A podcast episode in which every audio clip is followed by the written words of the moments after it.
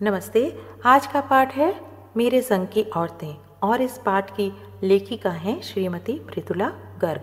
श्रीमती मृदुला गर्ग हिंदी साहित्य में एक जाना पहचाना नाम है और आज भी हिंदी के जो साहित्य सम्मेलन, समारोह आदि होते हैं, उनमें इनको देखा जा सकता है। ये फेसबुक पर भी सक्रिय हैं और मृदुला गर्ग जी ने इस पाठ को संस्मरण शैली में लिखा है। और इसमें यह बताया है कि उनके जीवन में ऐसी कई स्त्रियाँ आई, जिनसे वे प्रभावित हुईं।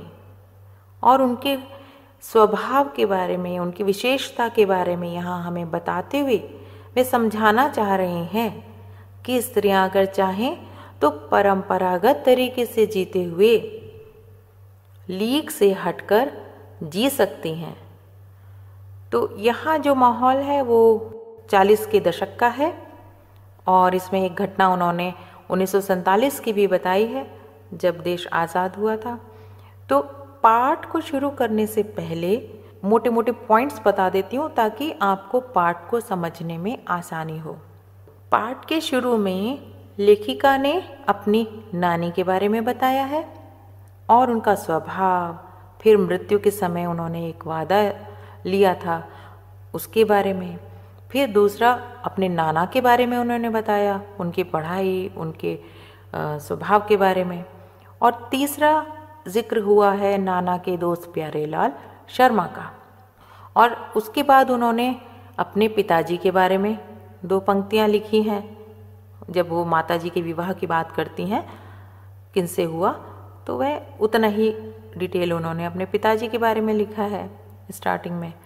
और उसके बाद वे बताती हैं कि माँ के, की जब शादी हो गई, उसके बाद उनके ससुराल में माँ की सास, यानी उनकी अपनी दादी, किस तरह से उनसे वर्ताव किया करती थी या उनकी क्या राय थी माँ के बारे में? माँ के स्वभाव की क्या विशेषताएँ थीं? और उनकी माँ का औरों के साथ किस प्रकार का संबंध था? फिर उन्होंने बताया है दादी के बारे में, थोड़ा सा बताया है। और जो सबसे ज़्यादा पाठ में हिस्सा मिला है, वो है परदादी को। जहाँ तक मुझे समझ में आता है कि परदादी के बारे में उन्होंने जो कुछ बताया है, उससे उन्हें काफ़ी सीखें मिली होंगी और उनका काफ़ी प्रभाव उनके जीवन पे रहा होगा। तो परदादी के बारे में उन्होंने जो कुछ बताया, उसमें एक बहुत ही महत्वपूर्ण हिस्सा है, एक चोर का। नकुड़ की हवेली और चोर का किस्सा बताया और चोर के हृदय में परिवर्तन उनकी परदादी के सहज व्यवहार के कारण हुआ। कैसे हुआ? हम विस्तार में, पाठ में पढ़ेंगे। पाठ के अगले हिस्से में बताती हैं कि उनकी पाँच बहनें थीं और एक भाई था। तो सबसे बड़ी बहन, जिनका 1936 में जन्म हुआ था, ये थी मंजुल भगत। ये भी एक बड़ी लेखिका हैं। हिंदी की जानी मानी लेखिका हैं। इनके घर का नाम रानी था।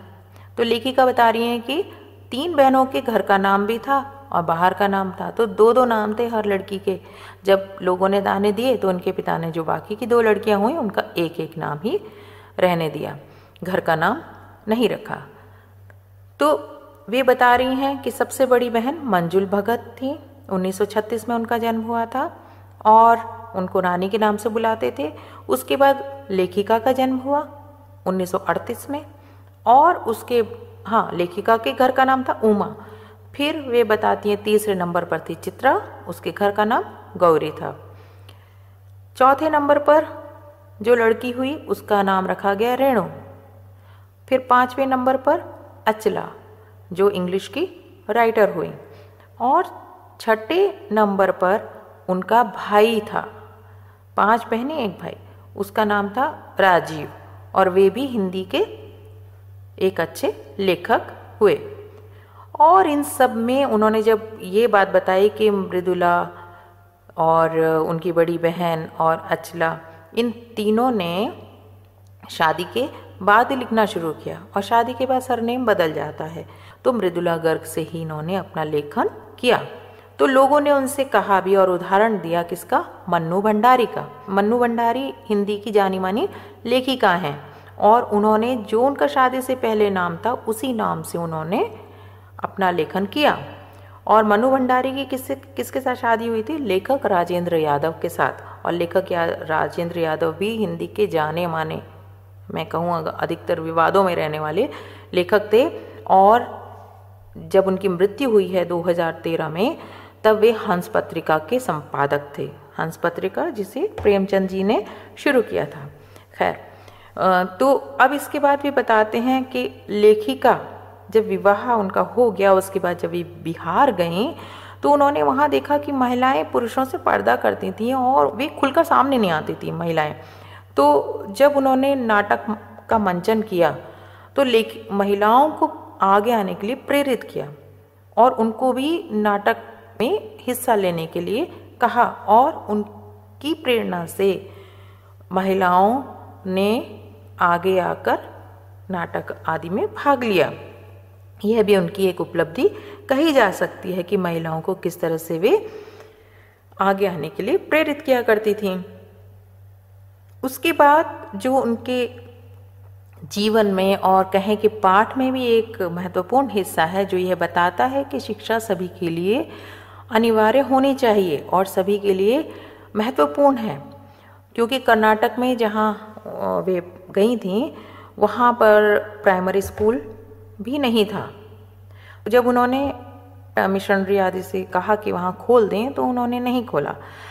तब उन्होंने अपनी ज़िद में कि नहीं, मुझे यहाँ एक स्कूल खोलना ही है, और उन्होंने वहाँ एक प्राइमरी स्कूल खोला।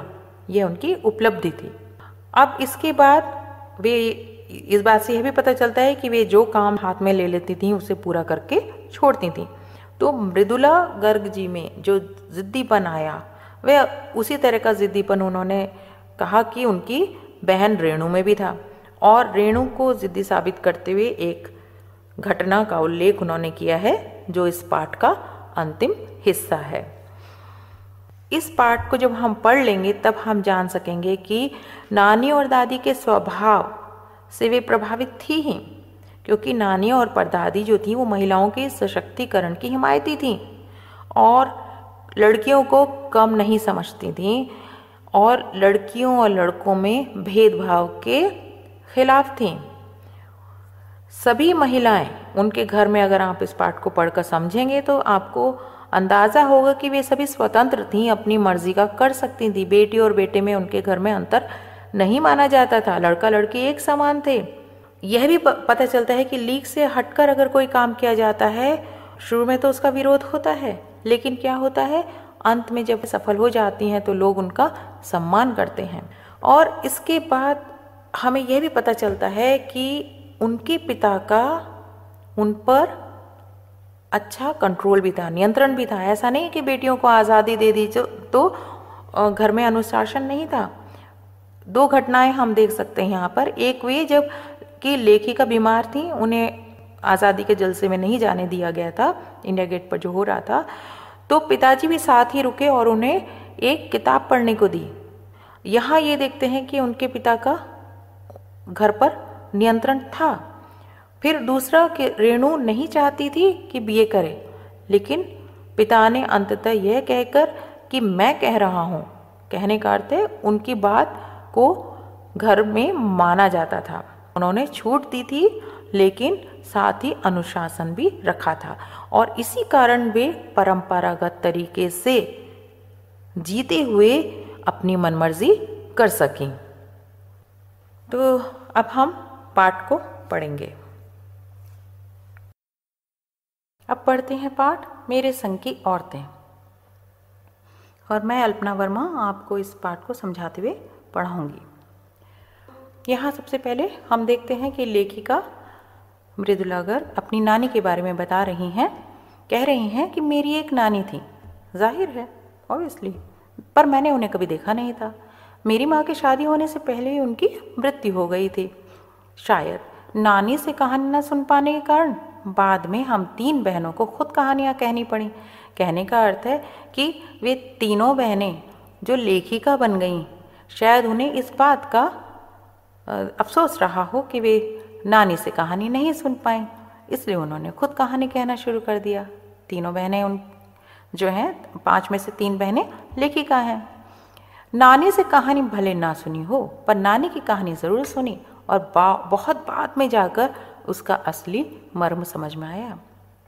जो नानी के बारे में रिश्तेदार बात करते थे, उनके बारे में उनकी तारीफ़ करते थे तो वो क्या बातें करते थे और जो बातें वे करते थे, उनका अर्थ लेखिका को बहुत बाद में जाकर समझ में आया, छुटपन में समझ में नहीं आया था। पहले सिर्फ़ वो इतना जानती थी कि उनकी नानी पारंपरिक, अनपढ़, यानी इलिटरेट जो पढ़ी लिखी नहीं है पर्दा नशी जो पर्दा करती हैं, घूंघट की प्रथा पहले अधिक थी, अभी भी गाँव में देखने को मिलती है। तो पर्दा नशी औरत थी, पर्दा करती थी। जिनके पति शादी के तुरंत बाद उन्हें छोड़कर बैरिस्ट्री पढ़ने विलायत चले गए थे। बैरिस्ट्री पढ़ने के लिए फॉरेन कंट्री में चले गए थे, विदेश चले गए थे। कैम्ब्रिज विश्वविद्यालय, कैम्ब्रिज यूनिवर्सिटी से उन्होंने डिग्री ली और जब वे लौटे तो उन्होंने पूरी तरह से अंग्रेज़ी जीवन शैली अपना ली थी। विलायती रीति रिवाज के साथ ज़िंदगी बसर करने लगे, लेकिन नानी के रहन सहन पर इसका कोई असर नहीं पड़ा। अर्थात नानी विदेशी जीवन शैली या अंग्रेज़ी जीवन शैली को नहीं अपना रखा था उन्होंने। वो नहीं अपनाती थी। पति बेशक जो करते हैं, वो उनकी जीवन शैली पर कोई कमेंट नहीं करती थी, कोई अपनी नापसंद पसंद का इजहार भी नहीं करती थी, ना ही अपनी इच्छा बताती थी। वे अपने आप में चुप रहती थी और जो घर के काम हैं, जो एक पत्नी का धर्म होता है, वो निभाते हुए अपनी ज़िंदगी बसर कर रही थी। और जब वे बहुत बीमार पड़ गई और उनको लगा कि उनका अंत समय आ गया, तब उन्होंने एक दिन अपने पति से कहा कि स्वतंत्र, उनके जो दोस्त हैं, स्वतंत्रता सेनानी प्यारे लाल शर्मा, उनसे भी मिलना चाहती हैं। उन्हें अपनी पंद्रह साल की जो बेटी थी, उनकी इकलौती बेटी, यानी लेखिका की माँ, उसकी शादी की फ़िक्र हो रही थी। और घर में सारे के सारे हैरान रह गए कि जो औरत कभी मुँह नहीं खोलती, वो आज इतनी बड़ी बात कैसे कह रही है कि उसे पराए पुरुष से बात करनी है, उससे मिलना है? जो औरत हमेशा पर्दे में रहती थी, घूंघट में रहती थी, वो एक अजनबी से कैसे मिलना चाह रही, क्या बात कहना चाह रही है? और नाना समझदार थे। नाना ने देखा वक्त की कमी है, मीन्स उनकी मृत्यु कभी भी हो सकती है, वो मुझे कोई बात नहीं बता रही। उन्हीं से कुछ बात कहना चाहती हैं तो वे तुरंत उनको बुला लाए, लिवा लाए अपने दोस्त को और उनके हुजूर में पेश कर दिया, उनके सामने प्रस्तुत कर दिया। और नानी ने जो बात कही, प्यारे लाल शर्मा जी से, वह और भी चौंकाने वाली थी, आश्चर्यजनक बात थी। उन्होंने कहा कि, वचन दीजिए कि मेरी लड़की के लिए वर आप तय करेंगे कि उनसे प्रॉमिस लिया, उनसे वादा लिया कि उनकी बेटी यानी लेखिका की माँ के लिए लड़का आप ढूंढेंगे, उनकी शादी के लिए योग्य पति आप ढूंढेंगे। मेरे पति तो साहब हैं, पर मैं नहीं चाहती कि मेरी बेटी की शादी साहबों को फरमादार फरमाबदार से हो। फरमाबदार जो जी हुजूरी करते हैं, आज्ञा मानते हैं, आज्ञाकारी होते हैं। तो वे कह रही हैं कि मैं नहीं चाहती क्योंकि अगर वे अपने पति के ऊपर छोड़ देंगी तो उनको ऐसा लगता है कि वे ऐसे किसी व्यक्ति से शादी कर देंगे जो अंग्रेज़ी हुकूमत के आगे सिर झुकाता हो। वे नहीं चाहती अंग्रेज़ों के गुलाम से शादी करना अपनी बेटी की। तो वे कह रही हैं कि आज़ादी का सिपाही ढूंढकर उसकी शादी उसी से करवाना। क्योंकि उनके मन में देश के प्रति प्रेम था। भले ही वे अनपढ़ थीं, घर में रहती थीं, लेकिन मन में आज देश की आज़ादी के लिए कहीं ना कहीं एक लौ जल रही थी। और लेखिका उनकी इस बेबाकी से, देश के प्रति प्रेम से बहुत प्रभावित हुई इसलिए उनका ज़िक्र इसमें किया है। तो अब लोग भी हैरान हो गए कि जो अपनी आज़ादी से बेखबर है वह औरत कैसे देश की आज़ादी के बारे में इतना आ, इतना सोच रही है? कैसे ये जुनून है उसके दिमाग में कि अपनी बेटी के लिए अपने अंतिम समय में उसको ये ख्याल आया? और बाद में लेखिका को ये समझ में आया कि वे पर्दे में ज़रूर रहती होंगी अनपढ़ ज़रूर होंगी परंतु उनकी सोच बहुत विस्तृत होगी। अपनी निजी ज़िंदगी में पर्सनल लाइफ में वे काफ़ी आज़ाद ख्याल रही होंगे। ठीक है, नाना की ज़िंदगी में कोई दखल नहीं दिया, परंतु उसमें साझेदार ना ही उसमें साझेदारी की, ना वो इंटरफेयर करती थी, ना उनकी, नाना से कोई सवाल करती थी, ना ना ही उनके साथ, उनके काम में हाथ बटाती थी। परंतु अपनी ज़िंदगी को जैसे वे खुद जीना चाहती थी, वैसे जीती रहीं। और मैं, मेरा जो विचार है यहाँ पे, वो ये है कि इनके नाना का भी उतना ही कंट्रीब्यूशन है, उनका श्रेय इतना है, क्योंकि वो भी उनको फोर्स नहीं करते होंगे कि तुम अंग्रेज़ी जीवन शैली अपनाओ, है ना? तो एक औरत अगर अपने ढंग से जीती है तो उसमें उसके बाकी के घर वालों का भी हाथ होता है, क्योंकि यहाँ ये आराम से रह रही हैं, अपनी ज़िंदगी जी रही हैं, अपने हिसाब से। तो आज के समय में क्रांतिकारी होना, आवाज़ उठाना, विद्रोह करना, इनको माना जाता है। लेकिन लेखिका कह रही हैं कि ये अपने समय में क्रांतिकारी विचार रखने वाली महिला थी, जिन्होंने अपनी ज़िंदगी को अपने ढंग से जिया। पारंपरिक, जो परंपरा घर में थी, एक बहू की, एक पत्नी की, कि किस तरह से जीवन उसको जीना चाहिए, वो निभा रही थी। घरेलू घर में रहती थी। उबाऊ क्यों कहा? क्योंकि वही एक रूटीन होता है घर में। नीरस और कुछ काम नहीं। अब सुबह उठे, काम किया, घर का काम किया, अपने घर में ही अपने घर वालों से बात की, घर के काम काज करके फिर अपना दिन बीता। वही दिन दूसरा शुरू हो गया। तो नीरस ज़िंदगी, उबाऊ और खामोश ज़िंदगी जीने में आज के हिसाब से क्रांतिकारी चाहे कुछ ना रहो, दूसरे की तरह जीने के लिए मजबूर ना होने में ही असली आज़ादी कुछ ज़्यादा है। कहने का अर्थ है कि अपने समय में, वो तीस चालीस के दशक में ले जो समय था उस समय तो वे कह रही हैं कि उस समय अगर उनकी नानी ने ये बात कही तो इससे पता चलता है कि वे कितनी आज़ाद ख्याल रहीं और वे अपना जीवन अपने हिसाब से जीती थी। अंग्रेज़ी जीवन शैली से बिल्कुल भी प्रभावित नहीं थी, ना ही अपने पति के कहने में आती थी, उनके अनुसार जीती थी, अपने हिसाब से रहती थी। तो ऐसा कर पाना भी क्रांतिकारी होना ही है, यह भी आज़ादी ही है।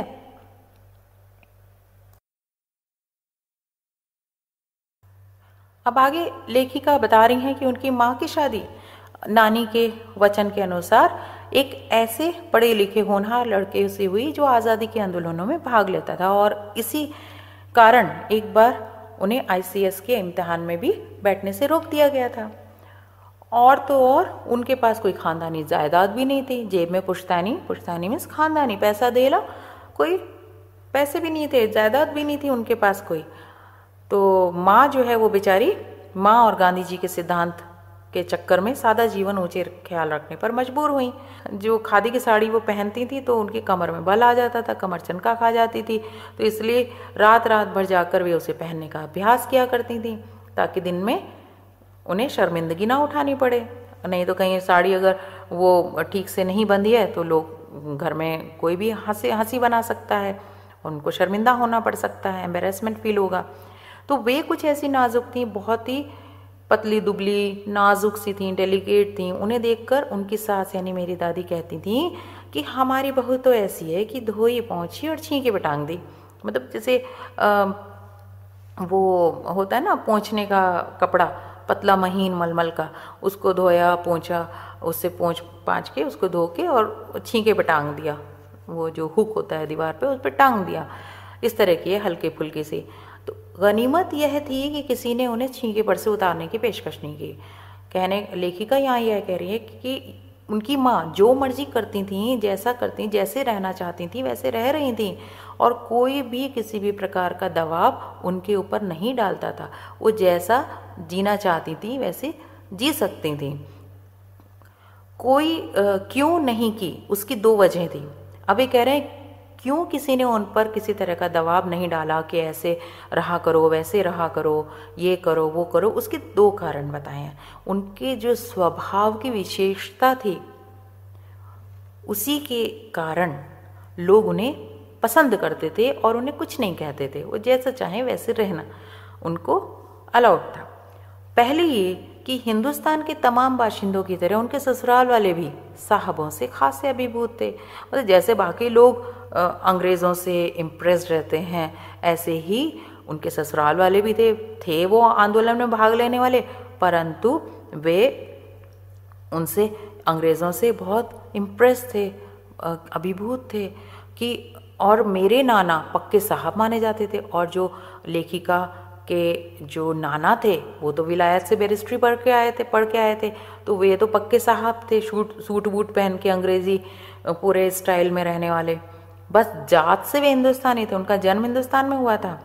बाकी चेहरे, मोहरे, रंग ढंग, पढ़ाई लिखाई सब में अंग्रेज़ थे। मज़े की बात यह है कि हमारे देश में आज़ादी की जंग लड़ने वाले ही अंग्रेज़ों के सबसे बड़े प्रशंसक थे। अब लेखिका ने यहाँ पर तंज कसा है।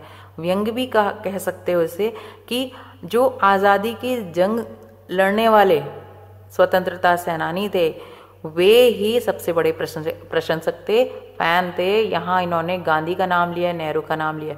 और कहा है कि गांधियों चाहे नेहरू और या मेरे पिताजी के घर वाले भले लड़का आज़ादी की लड़ाई लड़ते, जेब खाली शोहरत सिर करता रहे मीन्स अब आज़ादी की लड़ाई लड़ रहा है तो शोहरत मिलेगी फेम मिलेगा, नाम मिलेगा, प्रसिद्धि होगी। दबदबा उसके साहबी ससुर का ही था। मतलब जो रुआब था सोसाइटी में, वो उसके ससुर का ही था कि भैया फला का दामाद है ये। तो वो बैरिस्टर थे भाई उसके ससुर अंग्रेज़ी स्टाइल में रहते थे।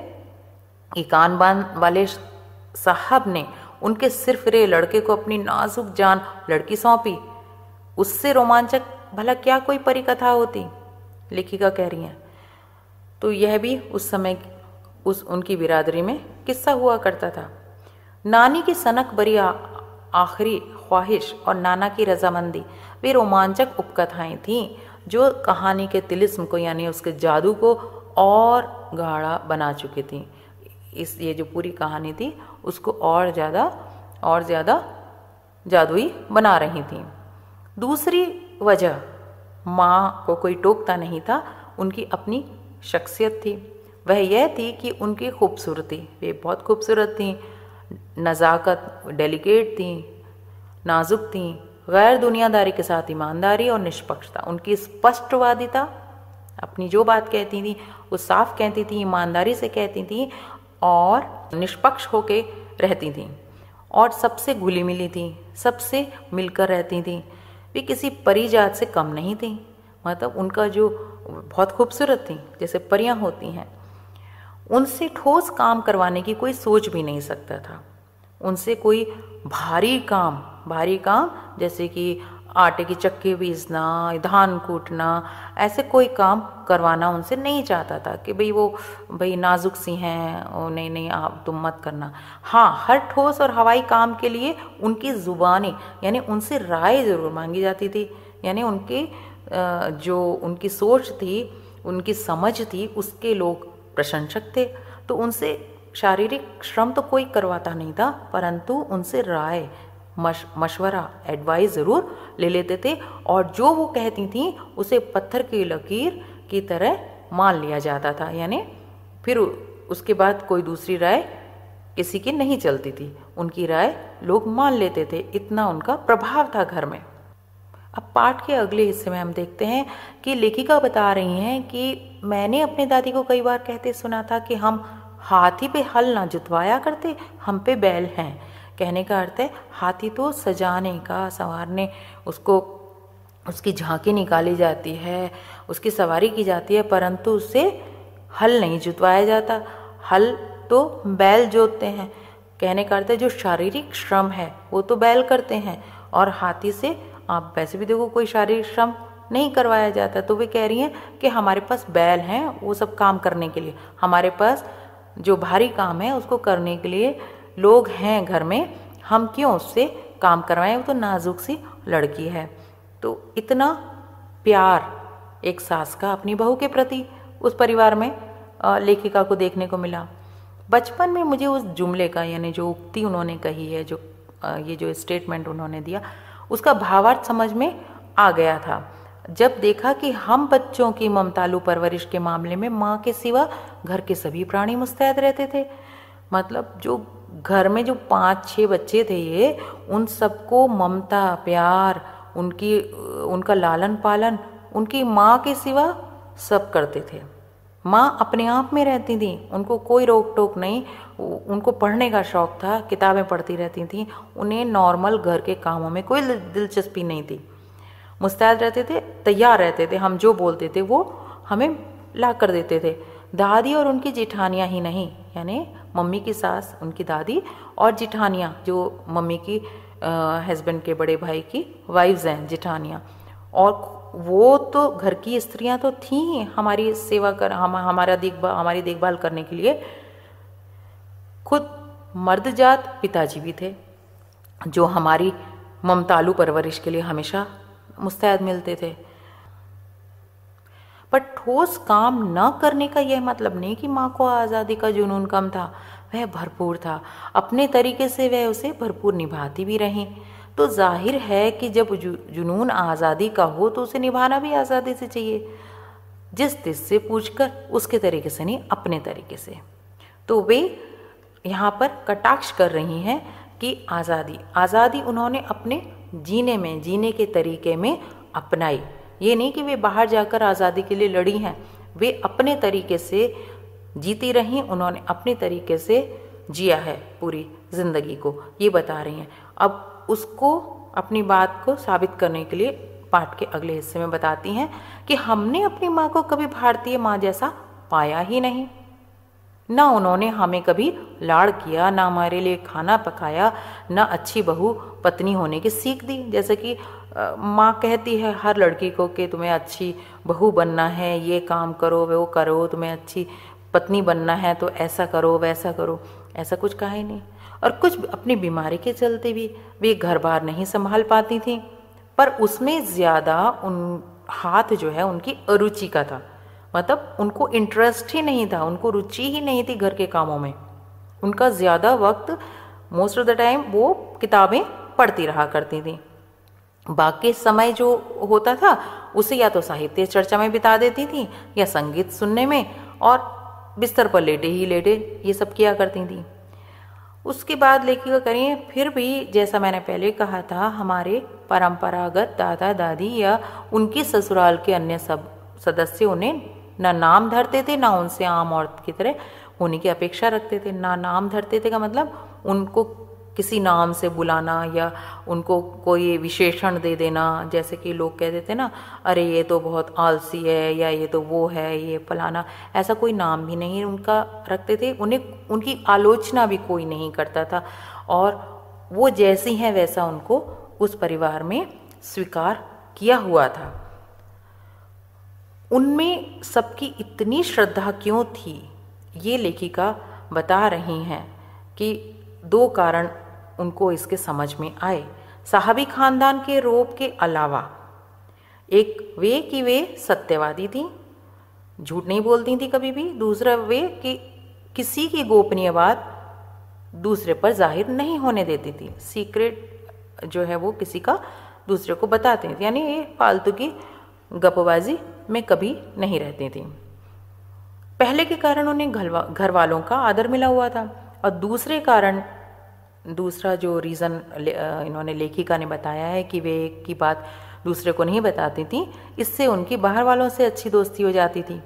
दोस्त वे हमारी भी थी। माँ की भूमिका हमारे पिता बखूबी निभा देते थे। उनके जो पिता थे, दोनों जिम्मेदारियाँ निभा देते थे।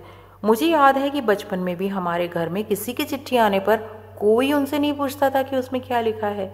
भले वह एक बहन को दूसरी बहन के नाम क्यों ना हो। और माँ यह जानने को बेहाल हो कि बीमारी से वह उबरी या नहीं। छोटे से घर में छह बच्चों के साथ सास ससुर आदि के रहते हुए भी हर व्यक्ति को अपना निजत्व, यानी अपनी ओन पर्सनैलिटी को बनाए रखना बहुत बड़ी बात है। और इस बात की उस घर में छूट थी। और इसी निजत्व बनाए रखने की छूट का फ़ायदा उठाकर हम तीन बहनें और छोटा भाई लेखन के हवाले हो गए।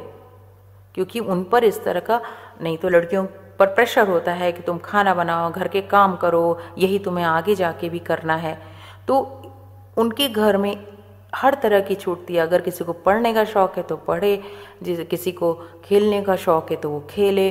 तो इस तरह की छूट थी। उनका अपनी ओन पर्सनैलिटी को ग्रो करने का, उनके व्यक्तित्व को निखारने का, उस छोटे से घर में सबको खूब मौका मिला।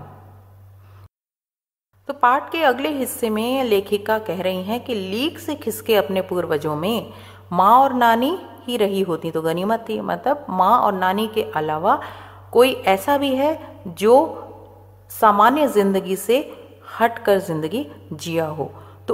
वह है उनकी परदादी। तो अपनी परदादी के बारे में बता रही हैं कि उनकी खासियत थी कि उन्हें कोई भी सामान इकट्ठा करने का शौक नहीं था।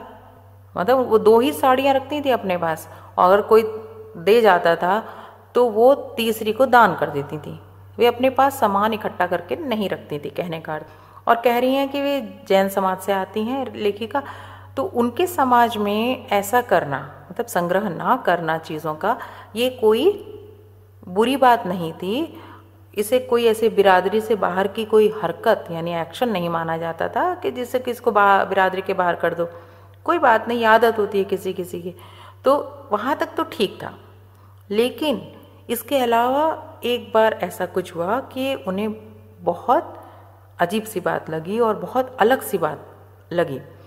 तो वे बता रही हैं कि जब उनकी माँ पहली बार गर्भवती हुई, यानी प्रेग्नेंट हुई तो उनकी परदादी ने मंदिर जाकर मन्नत मांगी।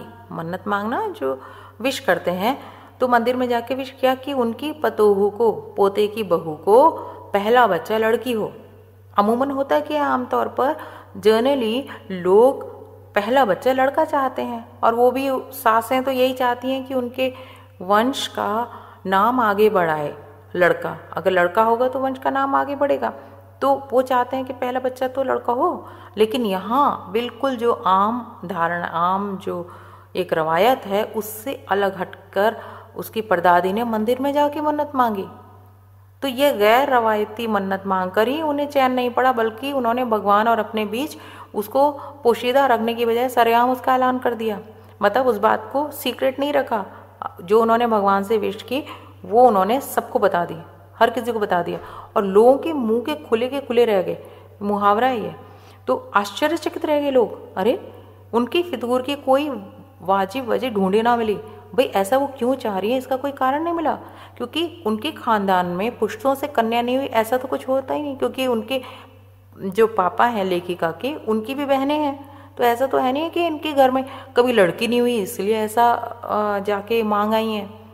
और जो है दादी है, उन्होंने कन्यादान नहीं किया होगा, उसका पुण्य नहीं मिला, इसलिए उस अभाव को पूरा करने के चक्कर में उन्होंने ये ईश्वर से मांग रखी है। क्योंकि पिताजी की ही नहीं, बल्कि उनकी दादाजी की भी बहनें थी। तो खानदान में लड़कियाँ होती रही हैं। और ये ज़रूर था कि पहले जो हर बहू का जो पहला बच्चा है, वो लड़का हुआ है। तो खैर, माँ जी ने अपनी तरफ़ से कोई सफ़ाई नहीं दी, बस उनकी मांग थी मांग थी। बल्कि बदस्तूर मंदिर जाकर वे मन्नत को दोहराते रहीं बार बार मांगती रहीं, जाती रहीं, बदस्तूर मीन्स नियम से। पूरा नक्कूड़ गाँव, उनके गाँव का नाम था नक्कूड़ तो पूरा नकुड़ गाँव जानता था कि माँ जी का भगवान के साथ सीधा सीधा तार जुड़ा हुआ है। कहने का अर्थ है कि वे जो मांगती हैं, उनकी इच्छा पूरी हो जाती है। बेतार का तार। इधर बेतार खींचती उधर टन्न से तथास्तु बसता। मतलब जो भी वो मांगती थी, वो पूरी हो जाती थी उनकी इच्छा। मेरी दादी तो पहली मरतबा में ही तैयार हो गई। मतलब परदादी की जो बहू, लेखिका की दादी, वो तो पहले ही रेडी होगी हाँ हाँ ठीक है ठीक है, हमारी गोद में खेलेगी तो पोती ही खेलेगी, वो भी खुश। यानी उनके पूरे घर का ही माहौल ऐसा था, आज़ाद ख्याल थे सब। वहाँ स्त्रियों को कोई बंदिश नहीं थी, पर माँ जी माँ जी यहाँ परदादी को कहा है, पर माँ जी की आरज़ू किस कदर रंग लाएगी, इसका उन्हें गुमान, यानी अंदाज़ा भी रहा ना होगा। अब ये बता रही हैं कि लड़की की गैर वाजिब जुस्तजू सुनकर मतलब ऐसी जो कोई ज़रूरी नहीं है, ऐसी जुस्तजू इच्छा सुनकर भगवान भी कुछ ऐसी अफरा तफरी में आ गए कंफ्यूज हो गए कि एक न दो, पूरी पाँच कन्याएँ एक के बाद एक धरती पर उतार दी। मतलब पाँच लड़कियाँ उनकी माँ को हुई लेखी का पाँच बहनें थीं, एक भाई बाद में। भगवान को क्या कहें? माँ जी के सामने तो नामी चोर भी अफरा तफरी में आ जाते थे। अब कह रही है, माँ जी, जो परदादी हैं, ऐसा उनका व्यक्तित्व था कि भगवान तो क्या, जो बड़े बड़े चोर, खूंखार, जो पत्थर दिल वाले होते हैं, वो भी कंफ्यूज हो जाते हैं, घबरा जाते हैं। अब वो किस्सा बता रही हैं, माँ जी और एक नामी चोर का, जो उस समय उनके गाँव में नामी चोर था, बहुत मशहूर था। तो बता रहे हैं कि कि ये किस्सा जो है उन्होंने होश संभालने के बाद कई बार सुना था। और चोर के दीदार की खुशनसीबी भी साथ आई। वे चोर को देख के भी आए जो चोर था, वो कौन था, वो देख के भी आए हुआ यूँ, अब वो किस्सा बता रही हैं आगे। मैं शॉर्ट में बता देती हूँ उसको हुआ यूँ कि किसी शादी के सिलसिले में नक्कुड़ गाँव की हवेली, जिसमें ये रहती थी, अच्छे खासे परिवार से थी तो नक्कुड़ की जो हवेली थी, उसके तमाम मर्द, पहले बारात में लेडीज़ नहीं जाया करती थी, आदमी ही जाते थे। मतलब लड़के की अगर शादी है तो उसकी बारात में लड़की के गाँव, जहाँ शादी होनी है, वहाँ पर आदमी ही जाया करते थे। तो जो लेडीज़ रहती थी घर में, वो रात भर रत जगह करके गाती बजाती रहती थी क्योंकि घर में शादी है। तो औरतें सज धज कर रत जगह मना रही थी। ढोलक पोलक बजेगी, गाने होंगे नाच गाना होगा। तो इतना शोर शराबा हो रहा है तो एक वहाँ पे नामी चोर था। उसने ये सारी तैयारी कर रखी थी, पूरा घर का नक्शा कि कौन कहाँ होता है, वो सब उसने अपने दिमाग में बैठा रखा था। पूरा जोग्राफी जोग्राफी आगे शब्द आएगा तो वो उसने सब पता करके रखा था, पूरी रेखी करके रखी थी घर की। और जो दादी थी, उस दिन जिस दिन ये हो रहा था, उस दिन दादी अपने कमरे में ना सो के दूसरे किसी कमरे में सोई थी। और वो चोर को क्या पता था कि दादी जो है वो जगह चेंज कर लेंगी। तो ये जो है, वो सेंध लगाकर हवेली में घुस गया और किसी को खबर भी नहीं हुई, क्योंकि शोर शराबा और होता गाना बजाना। पर चोर था बदकिस्मत। उसकी बुरी किस्मत, वो जिस कमरे में घुसा, उसमें माँ जी सोई हुई थी। उसे अंदाज़ा ही नहीं था। और माँ जी इसलिए सोई थी कि वो जिस कमरे में वो सोती हैं, वहाँ पे औरतों का शोर हो रहा था। अब चोर बेचारा तमाम जोग्राफिया दिमाग में बैठा कर उतरा था और उसने देखा, ये तो क्या हो गया? इतनी बड़ी बूढ़ी पुरखिन जगह बदल लेगी। मतलब ये दादी यहाँ पे आके सो जाएँगी। खैर, बुढ़ापे की नींद ठहरी। बुढ़ापे की नींद ठहरी मतलब पूरा बुढ़ापे की जो नींद होती है अच्छी होती है, हल्के हल्के आठ में टूट जाती है। चोर के दबे पाँव की आठ से ही खुल गई। वो दबे पाँव आता है ना बिना शोर किए। तो उन्होंने पूछा इतमान से कौन? चोर ने युगों से आ, आ चला पारंपरिक असंगत जवाब दिया। उसके मुँह से निकल गया जी मैं। तो माँ जी ने कहा पानी पिला। चोर ने बोला कह अरे मैं तो माँ जी जो है बिस्तर के बराबर टटोल कर देख चुकी थी लोटा खाली था। तो उन्होंने लोटा देखकर उसको कहा जा कुएँ से पानी भर के ले आ। तो चोर घबरा गया। पर्दे कपड़ा कसकर बांधे रखियो और तरीके से छानियो। तो चोर ने मुँह पे कपड़ा बांधा था तो उसको ऐसा लगा कि वो कह रही हैं कि मुँह पर जो कपड़ा है उसको ठीक से बाँध ले। और कमर में भाग बांधी है। भाँग जो है, जब पानी में मिलाते तो छानना बोलते हैं उसको। तो उसने अपने मुँह पर बंधे कपड़े और कमर में जो बंधी भाँग है, जो नशीला पदार्थ होता है, उससे इस बात को रिलेट किया। कुएँ का पानी होता है, जब उसमें लोटे में डालते हैं तो वो कपड़े से छान कर डालते हैं। ताकि कोई गंदगी वंदगी है तो वो कपड़े पर निकल जाए। उन्होंने इस वजह से कहा, छानना मतलब फ़िल्टर करना। तो भगवान से उनका तार जुड़े होने की खबर, उसको भी तो गाँव देहात है छोटी छोटी बातें तो सबको पता होती हैं। पर बुढ़िया भाँग भी छानती होगी, एकदम यकीन ना हुआ। इससे वह कुछ हैरान परेशान हो उठा कि ये ये ऐसी बात क्यों कर रही हैं कि कपड़े वाली भाँग? फिर वो खैर, हैरान परेशान उठ के उसने ज़्यादा सोच विचार नहीं किया और वो उठ के उनकी बात सुन के पानी लेने चला गया। अब पानी लेने जाने लगा, उससे पहले उसने कहा, मैं तो चोर हूँ, मेरे हाथ का तुम कैसे पियोगी? तो उसने कहा, कोई बात नहीं, तू अच्छे से हाथ धो लेना और पानी कपड़े से छान कर भरना। तब उसे समझ में आया कि ये पानी को कपड़े से जो कपड़ा है, उससे छान कर भरने के लिए कह रही है, ना कि भाँग और उससे आप चोर का हाथ कब पी लोगे उसने कहा हाँ रगड़ कर धो के दो और कोई तो भाई, यहाँ तेरे अलावा तो है नहीं है, या भगवान है, या तू है, लोग है तो सारी लेडीज़ जो है वो घर की वो अब नाच गाने में लगी है, मैं किसको बुलाऊं? तो अब चोर जो है वो लोटा उठाकर ध्यान से पानी भरकर लौट रहा था कि पहरेदार ने उसको दबोच लिया मीन्स पकड़ लिया। उसने उसको कुएँ पर देख लिया था। और जब वो पहुँचा वहाँ पर, लोटे का पानी दिया उसने माता जी को तो माँ जी ने, जो उसकी परदादी हैं, उन्होंने आधा पिया और आधा कहा कि चोर को कि तू पी ले। और जब उसने पिया घबरा ही चुका था इतने उनके सहज व्यवहार से। जैसे कि कुछ हुआ ही नहीं। अगर वो चिल्लाती हैं और शोर मचाती हैं तो वो भी उसी तरह से रिएक्ट करता। तो यहाँ पे तो व्यवहार ही एकदम अलग तो चोर के प्रति। तो उस माता जी ने कहा कि, अब देख ले, एक ही लोटे का पानी पिया है हमने तो हम दोनों माँ बेटा हो गए। अब बेटा तू चाहे जो कर, चाहे तू चोरी कर, चाहे खेती कर। अब चोर का मन बदल गया। उसका हृदय परिवर्तन हो गया। उसने अपना चोरी का रोमांचक धंधा छोड़ दिया। और खेती पे लग गया। सालों साल लगा रहा और लेखिका उससे मिलने भी गई। और लेखिका जब उससे मिली तो उसने देखा, भाई, ये तो चोर जैसा लगता ही नहीं है कहीं से। कभी चोर भी रहा होगा तो डरा डरा, हैरान सा एक भला मानुस है जो अब बूढ़ा हो चुका है। पाठ के अगले हिस्से में लेखिका कह रही हैं कि एक ख़ानदानी विरासत कहिए कि उन्हें जो आत्मविश्वास आज मिला है, वह इन दो महिलाओं के कारण ही मिला है। एक उसकी परदादी, जिसने उनके मन में लड़की होने पर भी कोई हीन भावना को पनपने नहीं दिया, और दूसरी उनकी नानी, जिनके चलते आज देश की आज़ादी को लेकर वे काफ़ी रोमानी रहीं।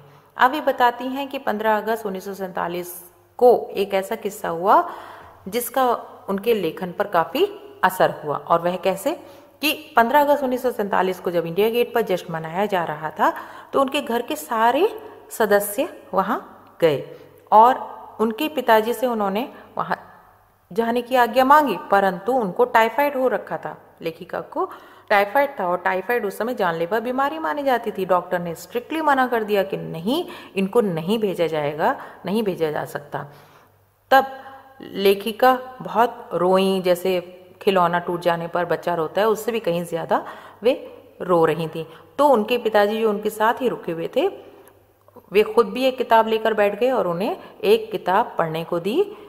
वह थी ब्रदर्स कारामजो और इसके लेखक रूसी उपन्यासकार दास्तोवस्की हैं। किताबें पढ़ने का उनको बहुत शौक था तो उन्होंने उठाकर उसको पढ़ना शुरू कर दिया और पढ़ती गई, पूरा उन्होंने उसको पढ़ा। एक चैप्टर जो उस बुक में था, उसमें बच्चों पर होने वाले अनाचार, अत्याचार के बारे में था। तो वह लेसन वह अध्याय उन्हें एक बार में याद हो गया और उनके लेखन पर, उनके लेखन के एक महत्वपूर्ण भाग को उस अध्याय ने प्रभावित किया और वे उदाहरण भी दे रही हैं, जैसे जादू का कालीन, जो उनका नाटक है, और नहीं, वह तीन किलो की छोरियाँ, कहानियाँ, और कठगुलाब उपन्यास के कई अंश।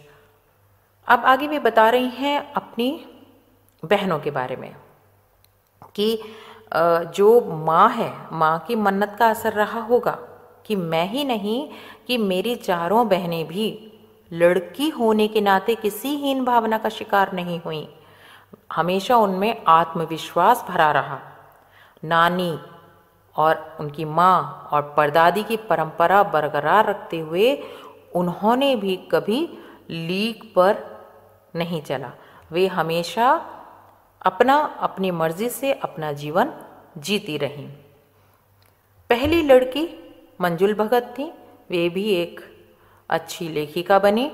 उनका घर का नाम रानी था और दूसरे नंबर पर मृदुला, जिनके घर का नाम उमा था, उन्होंने भी शादी के बाद लिखना शुरू किया। और लेखिका बता रही हैं कि जब उन्होंने लिखना शुरू किया, उस समय नारीवाद का चलन शुरू हुआ था। फेमिनिस्ट हो गए थे बहुत से। तो उन्होंने कहा कि भाई, तुम नाम क्यों बदल रही हो? अपना शादी के बाद नाम बदलने का रिवाज उसी नारीवाद चलन ने चलाया था। तो उन्होंने कहा कि, अरे, तुम इतनी पोगा बत्ती और घर गुस्सू क्यों हो? नाम क्यों बदला शादी के बाद? जबकि एक रवायत है नाम बदलने की। तो उनके पास कोई जवाब नहीं होता था और वो कहती थी कि नाम बदलने से कोई व्यक्तित्व तो बदलता तो नहीं है। और अब बता रही हैं कि उनकी जो बहनें हैं, उनमें तीन के दो दो नाम थे। तो लोग पिताजी को ये बोलते रहते थे कि भाई, आपका इतनी बेटियाँ हो गई, आपका मन नहीं भरा जो हर बेटी के दो दो नाम रखे। हैं तो फिर वो बाकी की जो चौथी पांचवी बहन थी, उनका एक एक नाम ही रखा गया। इनमें जो तीन बहनें हैं जो लिखती हैं, वो आपको बता चुकी हूँ मैं, अचला, मंजुल भगत और मृदुला गर्ग। और जो दो रह गई हैं, चित्रा और रेणु, ये नहीं लिखती थी। तो ये कहती थी कि भाई घर में पढ़ने वाला भी तो कोई होना चाहिए। अब ये बता रही हैं कि जो अचला है, वो अंग्रेज़ी में लिखती हैं और राजीव जो है उनका भाई, वो हिंदी में लिखता है। उनको ये शुरू में काफ़ी बुरा लगा, उनको अच्छा नहीं लगता था और समझ में भी नहीं आता था कि उनके ससुराल वाले उन्हें पढ़ते क्यों नहीं हैं। और बाद में उन्हें खुद ही ठीक लगने लगा कि चलो अच्छा है कि कोई नहीं पढ़ता। नहीं तो बाहर के लोग तो उनकी उनकी आलोचना करते ही हैं। घर के लोग भी शुरू कर देंगे अगर वे पढ़ना शुरू करेंगे। तो इस बात को वे आया गया कर देती हैं। अब वे अपनी बहन रेणु के बारे में बता रही हैं कि रेणु जो है वह बहुत ही अलग तरह के व्यवहार था उसका। सन की भी कह लो, उसको ज़िद्द भी कह लो उसको। तो वे बता रही हैं कि जब रेणु और अचला को स्कूल से लेने के लिए गाड़ी जाती थी, स्कूल से वे बस अड्डे तक आती थी, बस से, और बस अड्डे से घर तक लाने के लिए गाड़ी जाती थी। तो रेणु मना कर देती थी कि ये तो सामनशाही का प्रतीक है, मैं तो नहीं, मैं गाड़ी में जाऊँगी, मैं तो पैदल चल के आऊँगी, और अचला जो है वो गाड़ी में जाएगी, गाड़ी में घर पहुँच रही है, और रेणु जो है गर्मी में तरबतर धीरे धीरे खरामा खरामा मतलब धीरे धीरे घर पहुँच रही है। और इसको देखकर माँ तो उदासीन थी। माँ को कोई फ़र्क नहीं पड़ता था, जैसे मर्ज़ी करें लड़कियाँ। लेकिन पिताजी, उनको बहुत गुस्सा आता था। जब आराम इनको दिया गया है, फिर ये काहे को इतनी तकलीफ़ मोल ले रही है? और रेणु की आदत ऐसी थी कि वो जिद पे आ जाती थी। जब बीए का एग्ज़ाम देने का समय आया तो उसने कहा, मैं एग्ज़ाम नहीं दूँगी। क्यों नहीं दोगी? उसने कहा, बताओ मुझे क्यों दूँ? अब सबने अपनी अपनी तरीके से समझाया उसको और कोई भी लॉजिक कोई भी तर्क उसको तैयार नहीं कर पाया कि वो एग्ज़ाम दे। तब उसके पिताजी ने कहा कि मैं कह रहा हूँ, मेरी खुशी के लिए तुम एग्ज़ाम दो।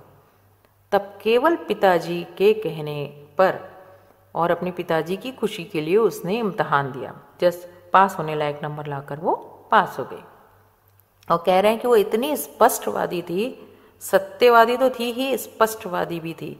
कोई उसे इत्र देता, यानी परफ्यूम भेंट देता तो कहती थी, मुझे नहीं चाहिए, अपने पास रखो, मैं तो रोज़ नहाती हूँ। तो इसमें व्यंग्य भी था, स्पष्टवादिता भी था, और और वो अगला जो सुनता था, वो उसको मज़ाक समझकर हँसी में उड़ा भी देता था। तो अब वे बता रही हैं चित्रा के बारे में, कि वह कॉलेज पढ़ने जाती थी, मगर खुद से ज़्यादा वो दूसरों को पढ़ाने में विश्वास रखती थी। तो औरों के तो अच्छे नंबर आ जाते थे, लेकिन उसके खुद के कम आते थे।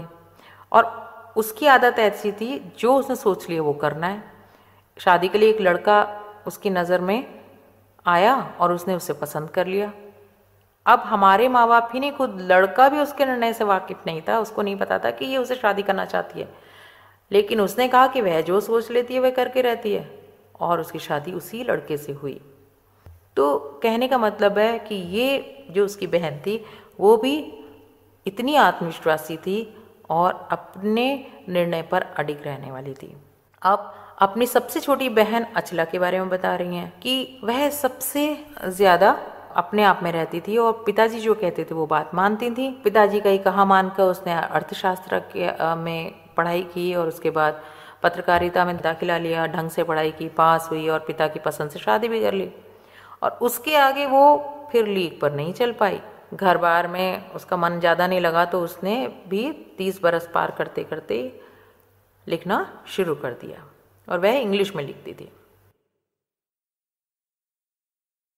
पाठ के अगले हिस्से में लेखिका कह रही हैं कि हम सभी बहनों में एक बात एक सी थी, यानी कॉमन थी कि हमने घर बार को परंपरागत तरीके से भले ही ना चलाया हो, हम घर में शादी के बाद एक परंपरागत तरीके से बहू के रूप में ना रही हों, जैसे कि एक माना जाता है कि घर में ही रहे, बाहर ना जाए, बाहर की गतिविधियों में भाग ना ले, लिखे ना, लेखिका बनना भी एक बड़ी बात थी, क्योंकि आप अपने अभी विचारों को अभिव्यक्त कर रहे हैं, दुनिया के सामने आ रहे हैं, ला रहे हैं। तो ये बातें जो हैं वो परंपरा से थोड़ा हट करती तो वे कह रही हैं कि हम परंपरागत तरीके से भले ही हम घर ना चला पाए हों, लेकिन हमने अपने घरों को तोड़ा नहीं। शादी के बाद हमने अपनी शादी को बचाए रखा और बेशक हम में इतने मतभेद भी हो गए कि तलाक की स्थिति आ गई, परंतु हमने तलाक की नौबत नहीं आने दी और वे कहती हैं कि हम सभी बहनें शायद इस बात पर विश्वास करती थीं कि मर्द बदलने से कोई प्रयोजन सिद्ध नहीं होता। हम शादी तोड़ दें, फिर दूसरी शादी कर लें, इससे क्या हासिल होगा? वे कह रही हैं कि अगर हम अपने ही घर में, जिस भी घर में रह रहे हैं, उसके घर के भीतर रहते हुए अगर अपनी मर्ज़ी से जीवन जी रहे हैं तो यही काफ़ी है। इतना ही बेहतर है कि हम अपनी मर्ज़ी से जी पा रहे हैं। अब आगे ये कहती हैं कि शादी के बाद जब वे बिहार के एक छोटे से कस्बे डालमिया नगर में गईं तो वहाँ उन्होंने देखा कि मर्द औरत चाहे वे पति पत्नी क्यों ना हो, पिक्चर देखने भी जाते हैं तो अलग अलग सेक्शंस में बैठते हैं अलग अलग दड़बों में बैठते हैं। अब ये दिल्ली दिल्ली में थी, दिल्ली से कॉलेज की नौकरी छोड़कर वहाँ पहुँची थी तो उन्हें ये सब देखना थोड़ा सा अटपटा लगा और इनको नाटकों में अभिनय करने का भी बहुत शौक था। लेकिन उन्होंने इस चलन को देखकर हार नहीं मानी। उन्होंने वहाँ की औरतों को प्रेरित किया और उनको भी नाटक में भाग लेने के लिए तैयार किया। पहले पहले तो शादीशुदा औरतें पराए मर्दों के साथ नाटक करने के लिए तैयार ही नहीं थीं, परंतु उन्होंने उन्हें प्रेरित किया और समझाया। तो साल भर में वे औरतें भी तैयार हो गई और नाट्य उनके जो नाटक मंचन थे, उसमें भाग लेने लगे। अगले चार साल तक हमने कई नाटक किए, अकाल राहत कोष के लिए और उन्हीं के माध्यम से पैसा भी इकट्ठा किया। वहाँ से निकली तो कर्नाटक के और भी छोटे कस्बे, जो और भी छोटा टाउन था, वहाँ पहुँची बागलकोट। अब बागलकोट में जब वे पहुँची हैं, तब उनके परिवार में उनके दो बच्चे भी थे। अब स्कूल जाने की उम्र में थे और वहाँ कोई स्कूल था नहीं। कोई ढंग का स्कूल नहीं था। लोगों की राय पर उन्होंने एक कैथोलिक बिशप से रिक्वेस्ट की कि उनका मिशन जो है, वहाँ के सीमेंट कारखाने की फाइनेंशियल हेल्प से, उनकी आर्थिक मदद से वहाँ एक, उनके कस्बे बागलकोट में एक प्राइमरी स्कूल खोल दे। पर उसने कहा, नहीं नहीं, वहाँ पे तो ईसाइयों की जनसंख्या कम है, वे वहाँ स्कूल नहीं खोलेंगे। फिर उन्होंने अपना तर्क रखा कि गैर ईसाई बच्चे भी तो शिक्षा पाने के उतने ही अधिकारी हैं। परंतु उन्होंने कहा, हम कोशिश करेंगे, परंतु आप हमें यह यकीन दिलाएँ कि वह स्कूल सौ साल तक चलता रहेगा। अब ऐसा कौन यकीन दिला सकता है भाई? तो लेखिका को गुस्सा आ गया, उनकी शर्तें वर्तें सुन के। तो उन्होंने कहा कि स्कूल की छोड़िए, किसी का भी यकीन नहीं दिलाया जा सकती है, अगले सौ साल तक चलेगा। तो उन्हें भी गुस्सा आ गया। तो उन्होंने कहा, खुदा का लाख शुक्र है कि बच्चे के ना पढ़ पाने की समस्या आपकी है, मेरी नहीं। ऐसा उन्होंने कहा। तब लेखिका को वह बात बहुत चुभी। बात तो सच थी कि उनकी समस्या थोड़ी थी, ये तो लेखिका की समस्या थी। सच के आगे सिर झुकाने की हमारी बचपन से आदत थी। सो मैंने तय किया कि मैं खुद अंग्रेज़ी, हिंदी, कन्नड़ तीन भाषाएँ पढ़ाने वाला एक प्राइमरी स्कूल वहाँ खोलूँगी। अब लेखिका ने ठान ली कि वह एक प्राइमरी स्कूल वहाँ खोलेंगी और सरकार से उसे मान्यता भी दिलवाएँगी। तो वहाँ उन्होंने सभी लोगों को इकट्ठा किया, जो हार्ड वर्किंग लोग थे और जो थोड़ा खिसके लोग खिसके लोग इन्होंने बार बार खिसके शब्द यूज़ किया है, जो लीक से हटकर चलते हैं। उनको इन्होंने इकट्ठा किया, उनकी मदद से यह कार्य पूरा किया और एक छोटा स्कूल खोल पाए। और कहते हैं कि जब वो स्कूल खुल गया तो फिर उनके बच्चे और दूसरे अफसरों के बच्चे भी वहाँ स्कूल में पढ़े और फिर आगे जाके दूसरे शहर में उन्हें दाखिला भी मिल गया। तो कह रहे हैं कि ऐसे अनेक मौके आए जब मैंने अपने ज़िद्दीपन के नमूने पेश किए। एक उनके ज़िद्दीपन का एक एग्ज़ाम्पल था, जो इन्होंने अभी इस पार्ट में दिया। पर उन्होंने कहा कि उन्होंने सबसे ज़्यादा उसने मंच पाया मेरे लेखन में। उनके जो ज़िद्दीपन था, उसने उनके लेखन में जगह पाई। शुरू से अब तक लीक से खिसका, अपनी राह खुद तलाशता रहा। जो उनका लेखन है, जो कुछ उन्होंने लिखा, वो सामान्य से हट कर था। वही बात कह रही हैं ये। और फिर अब बता रही हैं कि उनकी छोटी बहन जो है, वो उनसे भी ज़्यादा ज़िद्दी थी और एक किस्सा बता रही हैं, पर सब कुछ कर लेने पर भी मैं अपनी छोटी बहन रेणु के मुकाबले नहीं पहुँच सकती मतलब उसकी जैसी ज़िद्दी मैं कभी नहीं हो सकती। उन्होंने बताया कि वह इतनी जुनूनी थी, इतनी ज़िद्दी और अपने हठी बोल सकते हैं उसको कि जो वो काम अपने हाथ में लेती थी, वो करती थी, करके रहती थी, चाहे मौसम ख़राब हो, चाहे कुछ नहीं हो। तो बता रहे हैं कि 1950 के अंतिम दौर में एक रात दिल्ली में एक साथ 9 इंच बारिश हो गई। मतलब इतनी अधिक बारिश हुई थी 9 इंच बारिश हुई। तो दिल्ली की खासियत है कि थोड़ी पानी बढ़ती, नाले पर नालों में बाढ़ आ जाती है। आज भी यही होता है। पुलों के नीचे पानी भर जाता है। और तमाम जो यातायात है, ठप, ये ट्रैफ़िक है, वो ठप हो जाता है। इस कयामती बारिश के बाद तो सरकारी दफ्तरों के पहले तल्लों, यानी पहले फ्लोर से फाइलें जो है, वो पानी में तैरने लगी थी। मतलब इतनी बारिश हो गई थी। तो नेक्स्ट मॉर्निंग अगले सुबह किसी तरह का कोई व्हीकल भी सड़क पर नहीं था, कोई वाहन सड़क पर नहीं था। तो ज़ाहिर है नेचुरल सी बात है कि रेणु के स्कूल की बस भी उसे लेने नहीं आई थी। रेणु ने कहा कि कोई बात नहीं, मैं पैदल जाऊँगी। सबने समझाया, स्कूल बंद होगा, इतनी बारिश है, पानी भरा है सब जगह, तुम मत जाओ। लेकिन उसने कहा कि नहीं, क्या पता, आपको कैसे पता? और इस सवाल का जवाब किसी के पास था ही नहीं। हमारे यहाँ फ़ोन ज़रूर लगा था लेखिका कह रही हैं, और फ़ोन स्कूल में भी रहा होगा, लेकिन बारिश के कारण, वो भी ठप था। तो रेणु ने क्या किया, अकेली ही चल पड़ी स्कूल, पैदल। बारिश जो है, वो थम चुकी थी।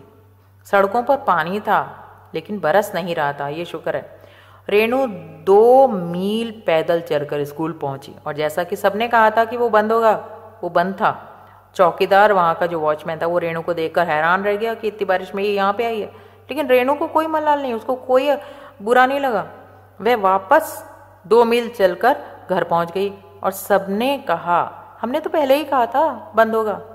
तो उसने कहा, स्कूल बंद था तो मैं वापस आ गई। इसमें आपका कहना कहाँ से आ गया? सबने माथा पकड़ लिया होगा यकीनन।